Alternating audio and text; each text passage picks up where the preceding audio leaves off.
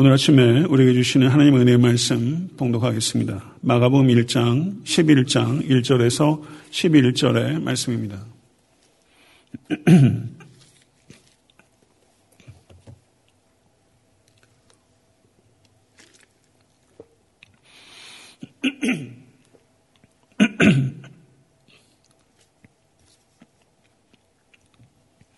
교독하겠습니다. 제가 먼저 읽겠습니다. 그들이 예루살렘에 가까이 와서 감남산 벳바게와 베단에 이르렀을 때 예수께서 제자 중 둘을 보내시며 이르시되 너희는 맞은편 마을로 가라. 그리로 들어가면 곧 아직 아무도 타보지 않은 나귀 새끼가 매여 있는 것을 보리니 풀어 끌고 오라. 만일 누가 너희에게 왜 이렇게 하느냐 묻거든 주가 쓰시겠다 하라. 그리하면 즉시 이리로 보내리라 하시니 제자들이 가서 본즉 나귀 새끼가 문 앞거리에 매여 있는지라 그것을 푸니 거기 서 있는 사람 중 어떤 이들이 이르되 나귀 새끼를 풀어 무엇하려느냐 하매 제자들이 예수께서 이르신 대로 말하되 이에 허락하는지라. 나귀 새끼를 예수께로 끌고 와서 자기들의 겉옷을 그 위에 얹어 놓음에 예수께서 타시니 많은 사람들은 자기들의 겉옷을 또 다른 이들은 들에서 벤 나뭇가지를 길에 펴며 앞에서 하고 뒤에서 따르는 자들이 소리 지르되 호산나 찬송하리로다 주의 이름으로 오시는 이여. 찬송하리로다. 오는 우리 조상 다윗의 나라여 가장 높은 곳에서 호산나 하더라. 다 같이 예수께서 예루살렘에 이르러 성전에 들어가사 모든 것을 둘러보시고 때가 이미 저물매 열두 제자를 데리시고 베다니에 나가시니라. 아멘. 아멘. 네, 다시 한번 모든 권속계 샬롬이라고 문은 드리고 싶습니다. 갑자기 목이 네, 많이 보고 싶습니다. 아마 성님들 마음도 한결같을 거라 생각하고요. 우리가 살아가면서 이렇게 그리워할 수 있다는 것, 아픔도 있지만 참 소중한 일이라고 생각합니다. 우리가 다시 만나서 예배 드리며 또 텅 빈 교회당을 가득 채우게 될 때 우리는 더 뜨겁게 서로를 존중하고 배려하고 또 사랑하게 되고 또 그리스도의 장성한 분량까지 같이 더불어 영광스러운 동행을 하게 되리라고 생각합니다. 오늘 말씀을 통해서 부족한 종을 통해서 하나님께 진리로 우리를 자유케 하시고 또 진리로 뜨거워지는 역사가 임하게 되기를 간절히 소원하며 말씀의 온전한 통로가 되기를 바랍니다. 오늘은 종료 주일입니다. 요한복음 12장 13절에 의하면 사람들이 종려나무 가지를 흔들며 예수님을 환영했기 때문에 종려주일이라고 부르게 된 것입니다. 요한복음을 보면 예수님께서 마지막 예루살렘 여행 이전에도 6월절과 초막절과 수전절에 예루살렘에 올라가신 적이 있었습니다. 적어도 세 차례 이상 더 예루살렘에 가신 적이 있었던 것입니다. 오늘 본문에 예수님의 예루살렘 입성은 예수님의 마지막 예루살렘 여행입니다. 이 여행은 예수님의 공생의 결정적 전환점이 되는 여행입니다. 또한 이 여행은 그 이전에 예수님의 여행과는 판이하게 다른 여행입니다. 예수님께서 공생의 기간 동안 배로 갈릴리 호수를 몇 번 오가신 적이 있었습니다. 그 경우를 제외하고서는 항상 걸어 다니셨습니다. 더구나 명절에 예루살렘을 순례하는 유대인들은 걸어서 예루살렘에 들어갑니다. 가급적 사람들의 이목을 끄는 것을 피해 오셨던 예수님께서는 한 신학자가 정치적인 거리 공연이다 라고 표현할 정도로 매우 이례적인 행보를 나타내신 것입니다. 그렇다면 예수님께서는 도대체 무엇을 의도하셨던 걸까요? 마가복음 11장 1절을 보게 되면 그들이 예루살렘에 가까이 와서 감남산 벳바게와 베다니에 이르렀을 때라고 말씀합니다. 드디어 예루살렘이 보이기 시작한 것입니다. 고지가 바로 저기인 것입니다. 예수님의 평생의 삶은 바로 이 순간을 위해서 쉼 없이 달려오신 것이며 예수님의 사역은 바야흐로 지금 절정에 도착한 것입니다. 예수님께서는 철저하게 하나님의 뜻에 따라 살아오셨으며 6월절 닷새 전 일요일에 예루살렘에 입성하셨습니다. 월요일에는 성전을 청결케 하시고 무화과 나무를 저주하실 것입니다. 화요일에는 유대 기득권자들과 치열한 논쟁을 벌이시고 감남산에서 종말에 대한 마지막 강론을 가르치실 것입니다. 수요일에는 대제사장과 서기관들이 예수님을 죽이기 위한 음모와 유다의 배신과 300데나리온의 향유를 부은 여인의 헌신이 있을 것입니다. 목요일에는 최후의 만찬과 겟세만의 기도와 체포와 산헤드린의 재판이 있을 것입니다. 금요일에는 빌라도의 재판과 십자가의 처형과 죽음과 매장이 있을 것입니다. 그리고 토요일에는 무덤에 계실 것이며 일요일에는 다시 살아나실 것입니다. 할렐루야. 사랑하는 성도 여러분, 나의 양식은 나를 보내신 이의 뜻을 행하며 그의 일을 온전히 이루는 이것이니라. 예수님께서는 예루살렘에서 자신에게 닥칠 죽음을 전혀 회피하지 않으시고 의연하고 담대하게 순종하여 십자가를 향해서 걸어가셨던 것입니다. 사랑하는 성도 여러분, 우리는 어디를 향하여 걸어가고 있습니까? 사탄은 세상의 고난과 세상의 유혹이라는 두 가지 방책으로 우리를 끊임없이 표대로부터 이탈시키려고 괴계를 꾸밉니다. 그리스도 예수 안에서 하나님께서 위에서 부르신 부르심의 상을 위하여 끝까지 걸어가시는 모든 권속 되실 수 있게 되기를 우리 주 예수 그리스도 이름으로 간절히 축원합니다. 예수님께서는 제자 둘을 맞은편 마을로 보내시며 말씀하셨습니다. 너희는 맞은편 마을로 가라. 그리로 들어가면 곧 아직 아무도 타보지 않은 나귀 새끼가 매여 있는 것을 보리니 풀어 끌고 오라. 만일 누가 너희에게 왜 이렇게 하느냐 묻거든 주가 쓰시겠다 하라. 그리하면 즉시 이리로 보내리라. 어떤 제자 둘이 갔는지 성경은 이야기하고 있지 않지만 그들은 이 말씀에 순종하였으며 모든 것들이 주께서 말씀하신 대로 이루어졌습니다. 나귀가 매여 있을 것이라는 것과 그 나귀는 아무도 탄 적이 없는 어린 나귀일 것이라는 것과 그 주인이 하게 될 말과 주님의 말씀에 대한 주님, 주인의 반응까지 모든 세부적인 국면들이 완벽하게 예수께서 말씀하신 것과 일치했으며 예수께서 말씀하신 대로 이루어진 것입니다. 이 장면은 마가복음 14장 13절에서 16절에 나오는 마지막 만찬에 다락방을 예비하는 장면과 놀랍도록 일치합니다. 이 두 장면을 통해서 우리는 예수 그리스도의 신적인 예지와 신적인 권위를 발견하게 되는 것입니다. 나귀도 예비된 것이며 다락방조차도 예비된 것이라면 어찌 십자가가 우연일 수 있겠습니까? 사랑하는 성도 여러분, 십자가는 예비된 십자가이며 예비된 십자가는 주님의 패배가 아니라 주님의 승리입니다. 아멘. 그런데 이 매여 있는 나귀에 대한 이 언급은 창세기 49장 9절부터 11절에 유다에 대한 야곱의 축복들 가운데 메시아에 대한 예언의 성취이기도 합니다. 규가 유다를 떠나지 아니하며 통치자의 지팡이가 그 발사에서 떠나지 아니하기를 실로가 오시기까지 이르니 그에게 모든 백성이 복종하리로다. 그의 나귀를 포도나무에 매며 그의 암나귀 새끼를 아름다운 포도나무에 맬 것이며 마가가 나귀가 매여 있다라는 어찌 보면 불필요한 언급을 두 번이나 하고 있는 것은 매여 있던 나귀가 바로 창세기의 메시아 예언의 성취라는 것을 강조하기 위한 것입니다. 어떤 사람은 어린 나귀 새끼를 어떻게 성인이 탈 수 있는가? 성인의 몸무게를 어린 나귀 새끼가 어떻게 감당하겠는가라는 문제를 제기하는 사람도 있습니다. 여기서 어린 나귀 새끼는 태어난 지 얼마 안 되는 그런 나귀 새끼를 의미하는 것이라기보다는 아무도 탄 적이 없는 나귀임을 강조하기 위한 것입니다.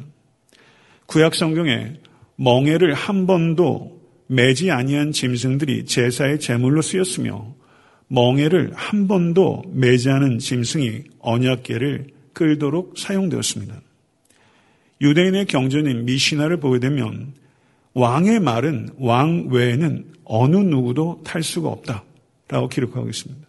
왕의 말은 왕 외에는 어느 누구도 탈 수가 없다. 아무도 탄 적이 없는 어린 나귀 새끼는 나귀의 순결함을 나타내는 동시에 예수 그리스도께서 왕이심을 선언하는 암시가 거기에 담겨 있는 것입니다.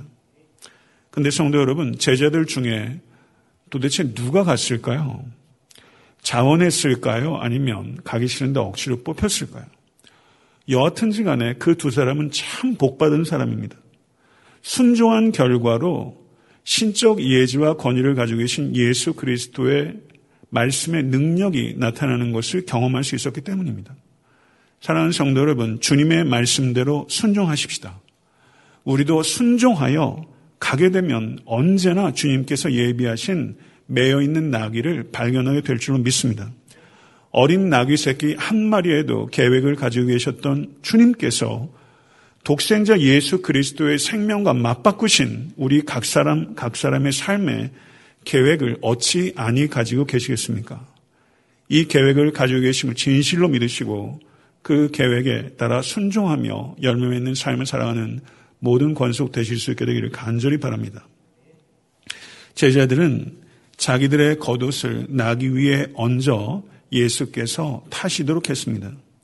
마치 안장처럼 나귀의 등을 자기의 옷으로 덮은 것은 예수께서 조금 더 편하게 타시도록 그리고 나귀의 등에서 떨어지지 않으시도록 하기 위한 실용적인 목적이 있습니다.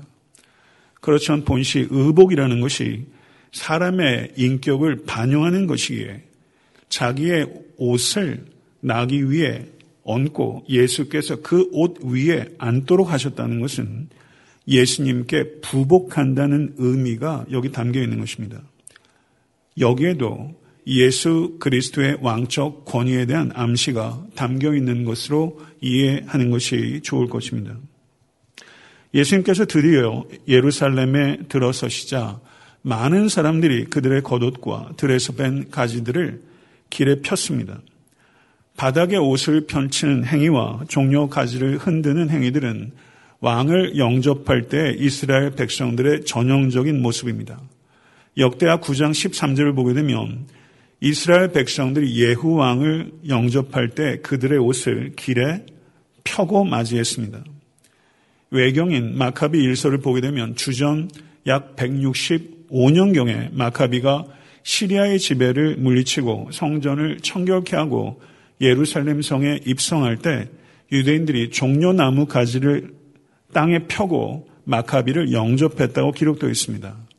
그때 마카비는 동전에 종려나무를 승리의 상징으로 넣도록 했습니다. 이때 이후로 종려나무는 자유와 독립을 갈망하는 민족주의적 열망을 표현하는 나무가 된 것입니다. 유대인들은 지금 그 열망을 담아 마카비와 같이 예수께서 로마 군대를 물리쳐 주기를 바라는 기대를 열렬하게 표현했던 것입니다. 그리고 앞에서 가고 뒤에서 따르는 무리들이 이렇게 외쳤습니다. 호산나 다윗의 자손이여 찬송하리로다 주의 이름으로 오시는 이여 가장 높은 곳에서 호산나 이 외침은 시편 118편 26절의 인용입니다. 이 호산나라는 말의 뜻은 save us now 지금 우리를 구원하소서라는 뜻입니다. 예루살렘은 약 천년 전에 다윗이 수도로 삼았던 도시입니다. 그리고 남유다가 패망한 지 이제 600년 가까이 된 것입니다. 남유다의 패망 후에 유대인들은 다윗 왕조가 다시 재건될 것을 대망하며 그 장구한 세월들을 견뎌온 것입니다. 다윗의 자손이요. 라고 그들이 예수께 호칭을 붙인 것은 다윗의 옛 영화를 재현해 주시옵소서. 라는 그들의 메시아에 대한 대망을 예수 그리스도께 걸었던 것입니다. 그런데 병행 본문인 마태복음 21장 10절을 보게 되면 예수께서 예루살렘에 들어가시니 온 성이 소동하여 라고 언급하고 있습니다. 여기서 소동하다 라고 번역되고 있는 헬러가 세이오라는 동사인데요. 이 동사가 마태복음 27장 51절에서는 예수께서 운명하실 때 지진으로 말미암아 땅이 진동하여 땅이 진동하여 그때 이 단어가 세이옵니다. 그러므로 예수 그리스도께서 예루살렘에 입성하실 때 그 여파가 마치 땅이 진동하는 것처럼 엄청난 반향을 일으켰다라는 것을 이 단어를 통해서 우리가 암시적으로 깨닫게 되는 것이죠. 그러면 도대체 6월절에 이때 예루살렘에 모인 순례객들이 얼마나 되었을까요? 어느 정도 된다고 예측이 되십니까? 한번 상상해 보세요. 유대 역사가인 조세프스는 자신의 책에 이 당시에 예루살렘 270만이 모였답니다. 270만. 그 숫자 추산한 이유는 그때 6월절에 도축된 양의 숫자가 약 25만 마리가 넘었기 때문에 한 마리당 10명 이렇게 추산한 거죠. 학자들은 대개는 이 숫자가 매우 과장된 숫자라고 생각합니다. 과장됐을 것입니다. 그렇지만 적어도 예루살렘의 6월절에 수십만은 분명히 모였을 것이다. 6월절이 어떤 절기입니까? 애굽의 종살에서 해방된 역사적 사건을 기념하는 절기입니다. 광복절입니다. 지금 유대인들은 로마의 억압 아래 있고 광복절을 맞이해서 지금 수십만이 좋게 되는 인원이 예루살렘에 모여서 지금 호산나, us, 우리를 구원하소서라고 이야기하고 있는 것입니다.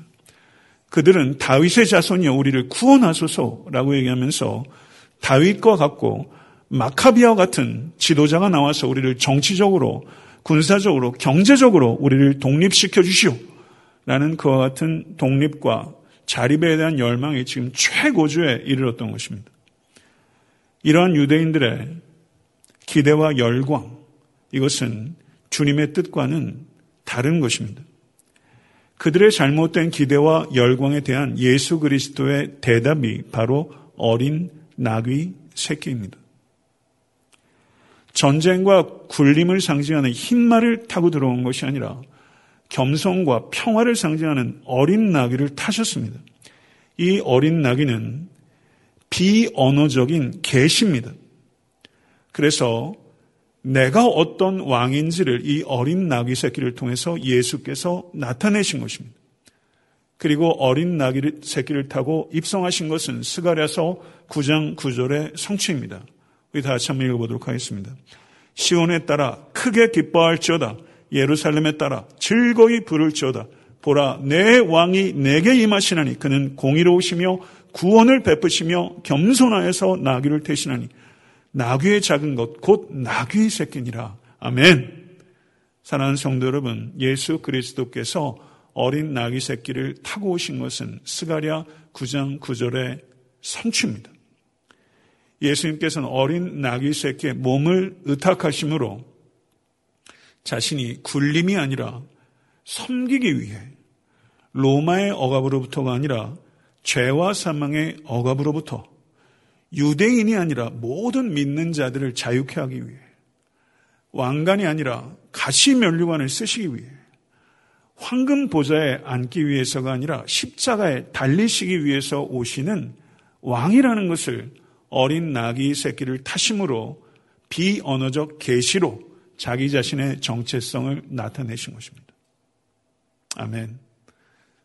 성도 여러분, 그런데 어린 나귀 새끼를 타고 입성하는 왕, 그 왕을, 그런 왕을 유대인들은 기다려오지 않았습니다.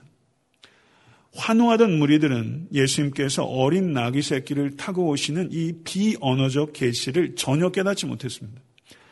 요한복음 12장 6절을 보시면 제자들도 이 계시를 깨닫지 못했다. 제자들은 처음에 이 일을 깨닫지 못하였다. 예수께서 영광을 얻으신 후에야 이것이 예수께 대하 기록된 것임과 사람들이 예수께 이같이 한 것임이 생각났더라. 사랑하는 성도 여러분, 예수님께서는 무리들의 열광의 실체를 아셨습니다. 호산나 다윗의 자손이여 찬송하리로다 라고 부르짖었던 그들이 불과 5일 후에 더 크게 없이 하소서 없이 하소서 저를 십자가에 못 박게 하소서 가이사 외에는 우리에게 왕이 없나이다 라고 더 크게 외치게 될 것입니다. 이렇게 돌변하는데 딱 5일이면 충분했습니다. 예수님의 입성을 환호하던 무리들은 예수님의 정체성과 예수님의 사역에 대해서는 전혀 이해가 없었고 군중들 수십만이 되는 군중들 속에서 분위기에 취해서 가슴이 뜨거워졌을 뿐입니다.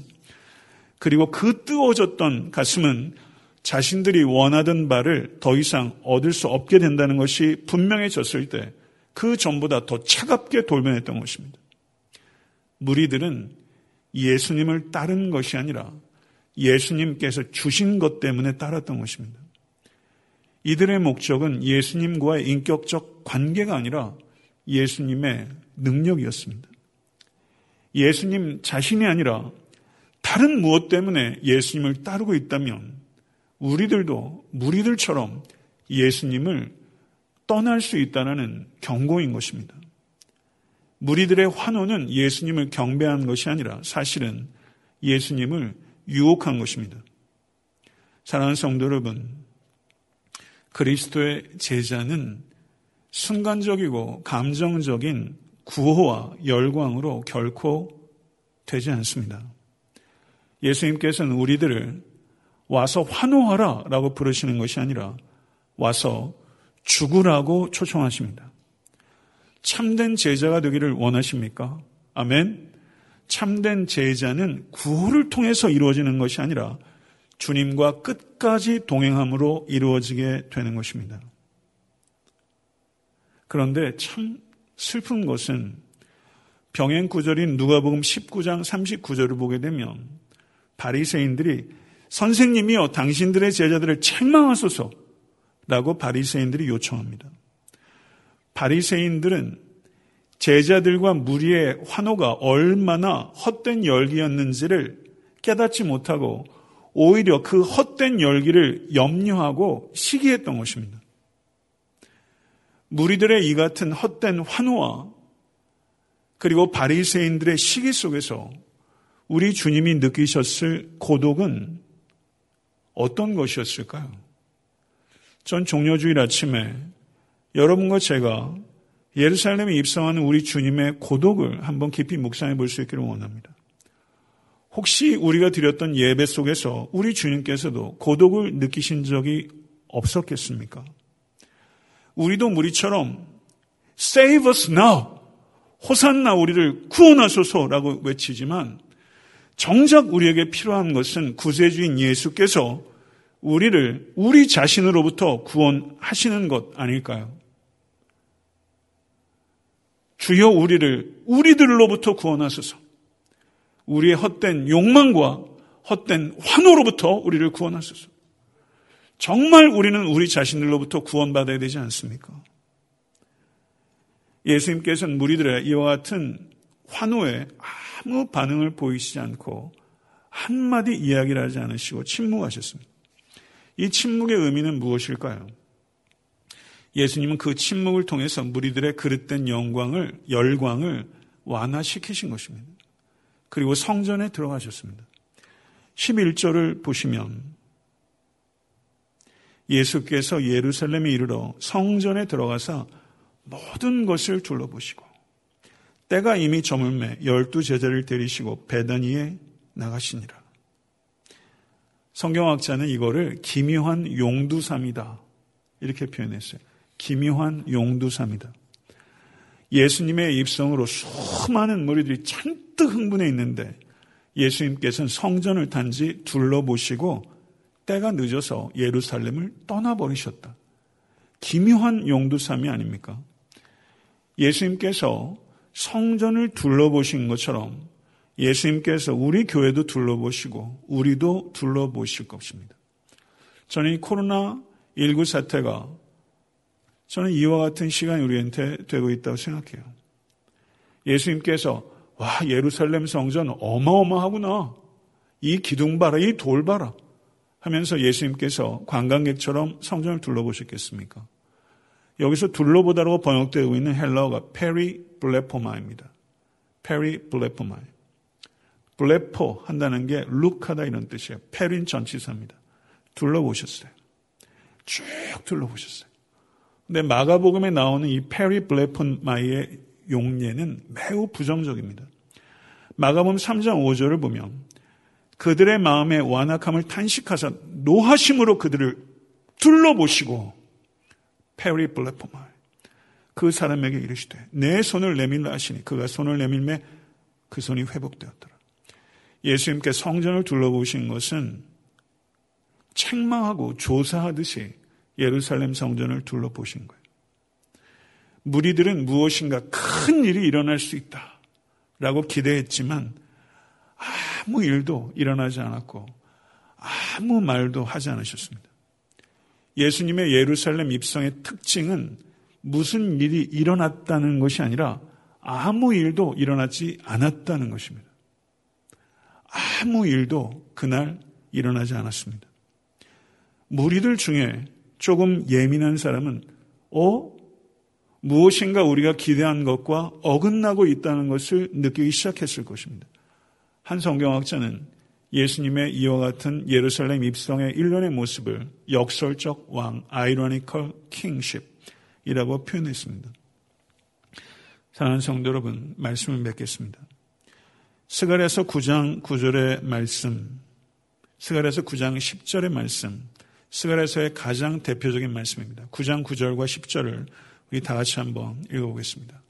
시온에 따라 크게 기뻐할지어다. 예루살렘에 따라 즐거이 부를지어다. 보라 내 왕이 내게 임하시나니 그는 공의로우시며 구원을 베푸시며 겸손하여서 나귀를 타시나니 나귀의 작은 것 곧 나귀 새끼니라. 내가 에브라임의 병거와 예루살렘의 말을 끊겠고 전쟁하는 활도 끊으리니 그가 이방 사람에게 화평을 전할 것이요 그의 통치는 바다에서 바다까지 이르고 유브라다 강에서 땅끝까지 이르리라. 아멘. 아멘. 스가랴서 9장 9절의 말씀은 예수 그리스도의 초림 때 성취된 말씀이며 특별히 이 말씀이 예수님의 예루살렘 입성 때 성취가 된 것이고 스가랴서 9장 9절의 말 10절의 말씀은 예수님의 재림 때 성취될 말씀. 두 절이 한 절은 초림 때 성취될 말씀, 한 절은 재림 때 성취될 말씀. 이렇게 이웃하고 있는 두 절이 초림에 대한 예언과 재림에 대한 예언이 있는 경우가 성경에 있을까요? 이 말씀 너무나 귀한 말씀입니다. 재림의 주님께서는 병거와 말을 끊으심으로 모든 전쟁을 종식시키고 세상에 평화를 가져오실 것입니다. 바다에서 바다까지, 유브라다 당에서 땅끝까지 세계 전체와 역사 전체와 우주 전체를 다스리시는 왕으로 오실 것입니다. 아멘. 믿으십니까?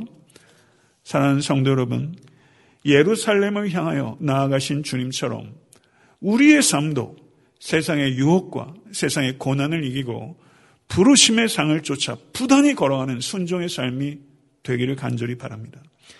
매어 있는 어린 나귀 새끼는 창세기의 말씀의 성취였습니다. 예수 그리스도께서는 모든 상황을 아시고 모든 상황을 완벽하게 다스리셨습니다. 주의 말씀에 순종하여 살아가십시다. 그러면 주님께서 예비하신 것을 경험하게 되실 줄로 믿습니다. 순결한 나귀가 쓰임받았던 것처럼 우리들도 성결해져서 쓰임받는 인생이 되기를 간절히 추원합니다.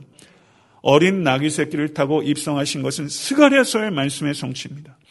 어린 나귀 새끼는 예수께서 어떤 왕인지를 계시합니다. 이 왕은 겸손과 평화의 왕이시며 세상 사람들의 헛된 욕망과 환호를 잠잠케 하시는 왕입니다.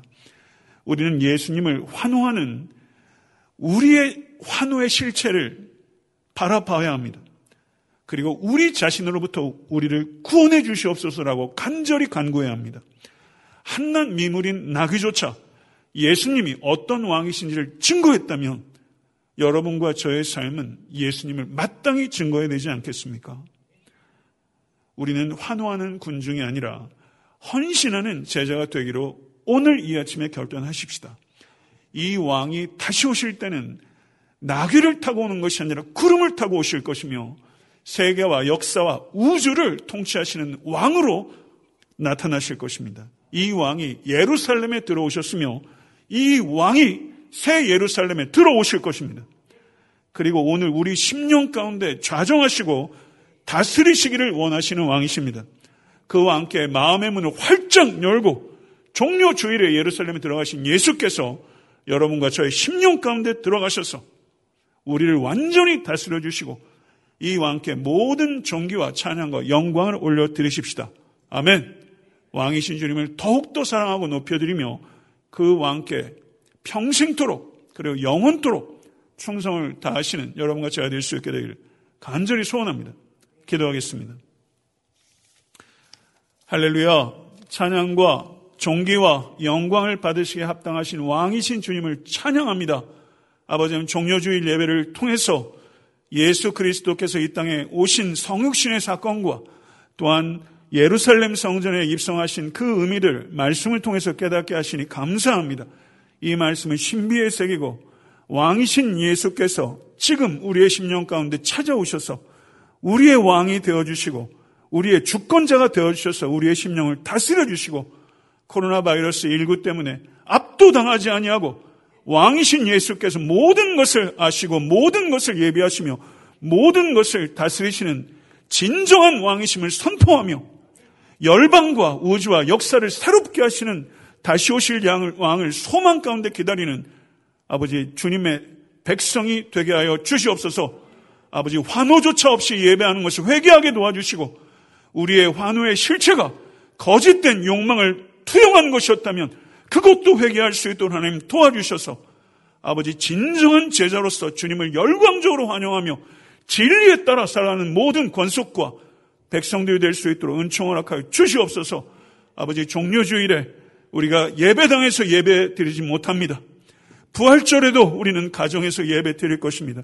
그렇지만 아버지 종료주일의 의미와 고난의 의미와 부활의 의미가 갑절로 저희들에 깨달아지고 사랑하는 모든 권속들이 기가 막힌 삶의 혼돈과 역경 속에서도 기막힌 은혜로 우리를 구원하시고 측량할 수 없는 은혜 우리를 새롭게 하시는 예수 그리스도의 한량없는 영으로 충만해져서 넉넉하게 승리하며 아버지 더욱더 하나님의 나라를 위해서 충성하는 하나님의 군사로 세워지는 놀라운 역사가 우리 가운데 있게 될 것을 확신하며 우리의 삶도 예수 그리스도께서 어떠한 왕인지 나타내는 어린 나귀와 새끼와 같은 삶이 될 수 있도록 끝까지 삶을 진실하게 이끌어갈 수 있도록 은총을 허락하여 주시옵소서 예수 그리스도 이름으로 간절히 축복하며 기도드리옵나이다. 아멘.